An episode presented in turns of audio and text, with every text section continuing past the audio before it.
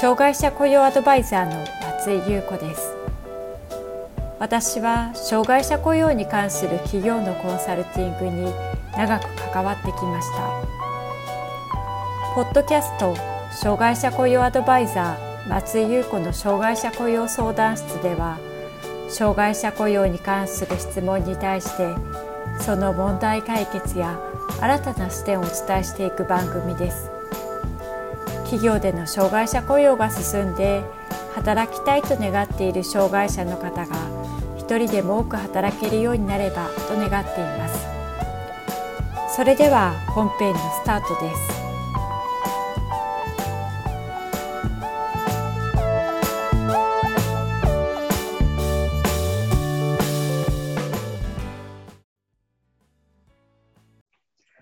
障害者雇用 .com の松井です。企業で障害者を雇用するときには活用できる支援機関がたくさんあります。しかし、名前が似たようなものが多く、実際どのように活用すればよいのか、どんなサービスをしているのかと迷うことも少なくありません。今回は、障害者の雇用に取り組む企業が活用できる支援機関の種類や、どのような特徴があるのかについて見ていきます。障害者雇用についての相談支援機関は様々な機関があります。ハローワーク地域障害者職業センター、障害者就業生活支援センター、発達障害支援センター、障害者雇用支援センターなどです。それぞれの機関でどのようなサポートがしてもらえるのかについて見ていきたいと思います。まずはじめに見ていくのはハローワークです。ハローワークでは障害者の当事者を対象とした支援とともに、障害者雇用を行う企業への支援を行っています。障害者を対象としたサービスとしては、求人の申し込みを中心に受け付けています。専門の職員、相談員が就職を希望する障害者に職業相談を行い、適性や能力に合った求人を紹介します。また企業へは雇用管理上の配慮などについてのアドバイスや、必要に応じて地域障害者職業センターなどの専門機関の紹介、各種助成金の案内を行っています。障害者の合同就職面接会も開催しています。各種助成金の案内も行っており、全国どこにでもあります。総合的に活用できる相談窓口として活用することができるでしょう。続いて見ていくのが地域障害者職業センターです。地域障害者職業センターでは、企業に向けて雇用管理上の課題を分析し、雇用管理に関する専門的な助言や支援を実施しています。職場適用援助者、ジョブコーチ支援もあり、対象障害者が職場で仕事ができるよう、具体的な目標を定めて支援することもしています。ジョブコーチ支援とは、障害者が働く職場にジョブコーチが出向き、障害者と企業との双方に対する職場適用のためのサポートを行うことです。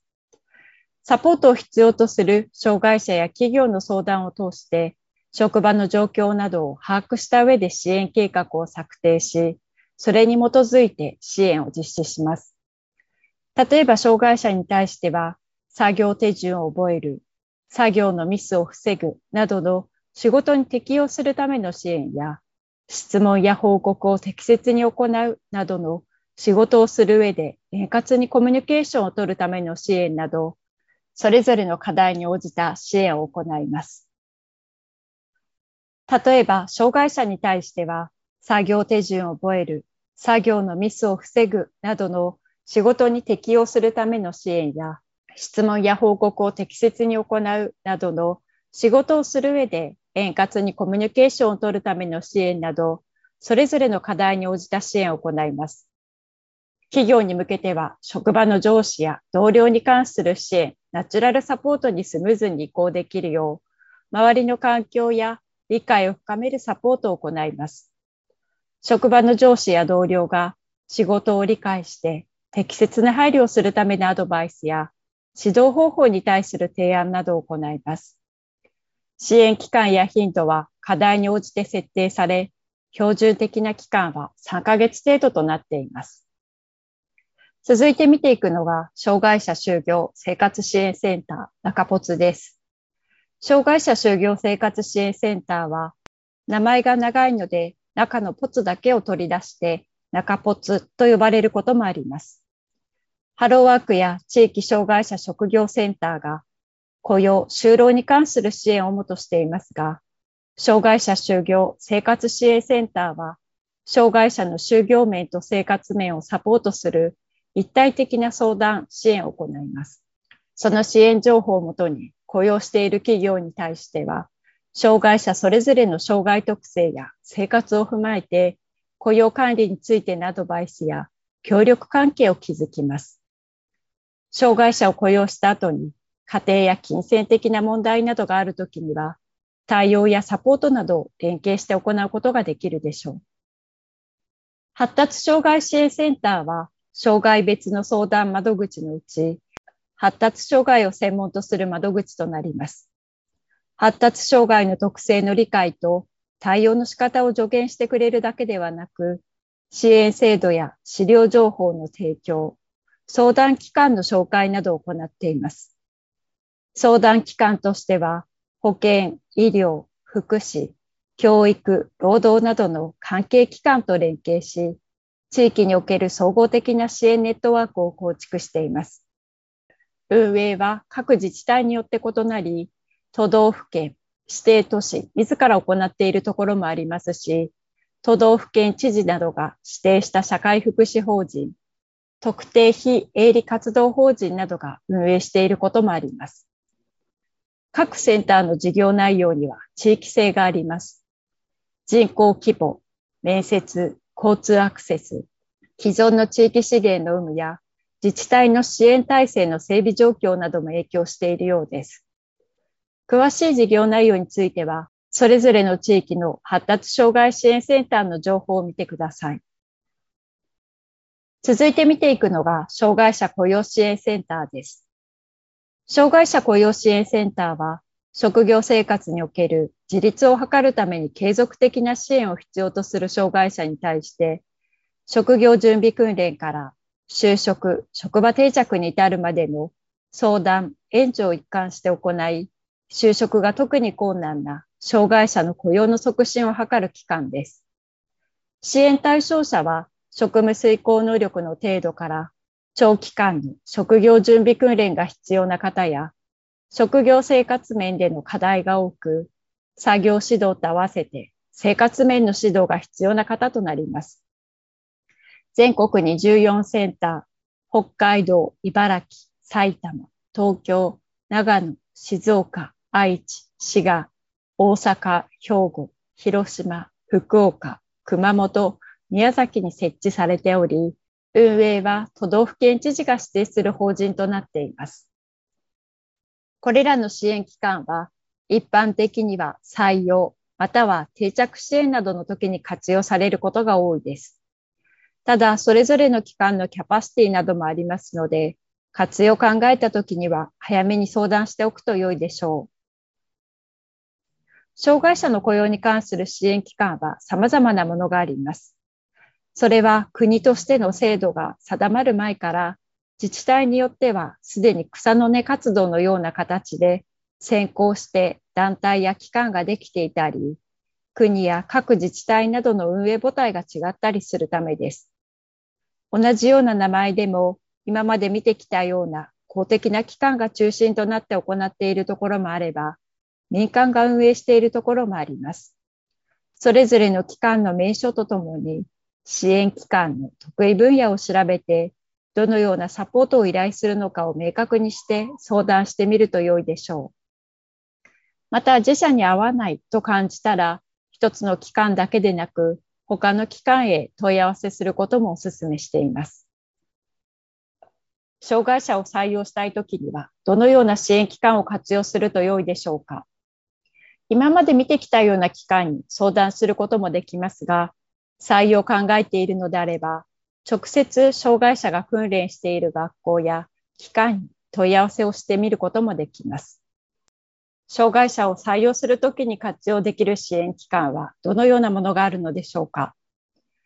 今まで見てきたような機関に相談することもできますが、採用を考えているのであれば、直接障害者を訓練している学校や機関に問い合わせをすることができます。障害者の職業訓練をする学校や機関は次のようなものがあります。特別支援学校、養護学校、障害者職業能力開発校、就労移行支援事業所、一つずつ見ていきます。まず、特別支援学校や養護学校に在籍している障害者を雇用することができます。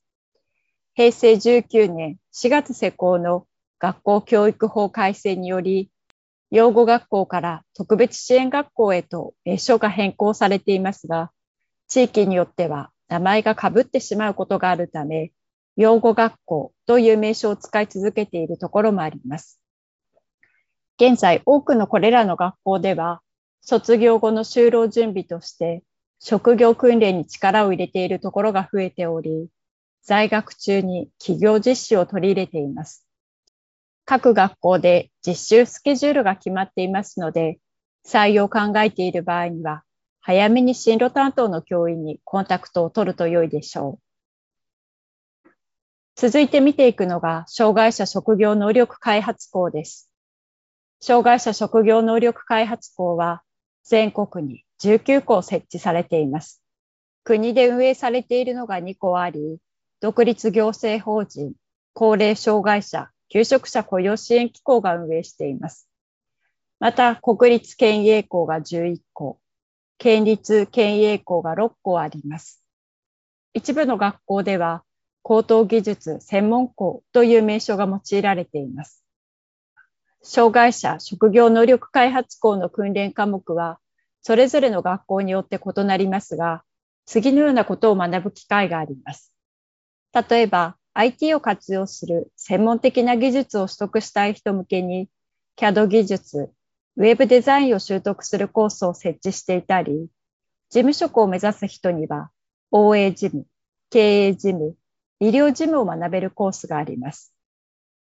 また、お菓子作りや園芸、機械、建築関係などを学べるコースを設置している学校もあります。最後に見ていくのが就労移行支援事業所です。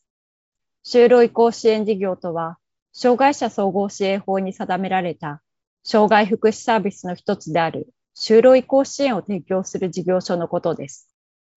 就労移行支援事業所は2年間の訓練期間中に働くために必要な知識や能力を身につける職業訓練や企業実習などを行います。この職業訓練及び実習の内容は、就職するための生活リズムの確立や、身だしなみ、挨拶、報告、連絡、相談などをはじめとしたビジネスマナーの習得、履歴書、職務経歴書の作成、及び面接対策などを行っています。運営する事業所ごとにカラーがあり、作業訓練などで基礎体力や集中力、持続力の向上を目指すところもあれば、パソコンの操作方法のトレーニングや、疑似会社や部署の中における役割分担をして、コミュニケーション能力や実務スキルの訓練を行うところもあります。就労移行支援事業所と一言で言っても、訓練している内容やその訓練内容を学びたいと集まってくる利用者は異なります。まとめです。障害者雇用を支援する窓口や就労支援機関、職業訓練を行う学校はどのようなものがあるのかについて見てきました。支援機関は様々なものがあります。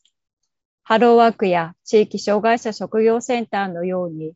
全国的に設置されているものもあれば、地域によって運営母体や運営形態が異なることもあります。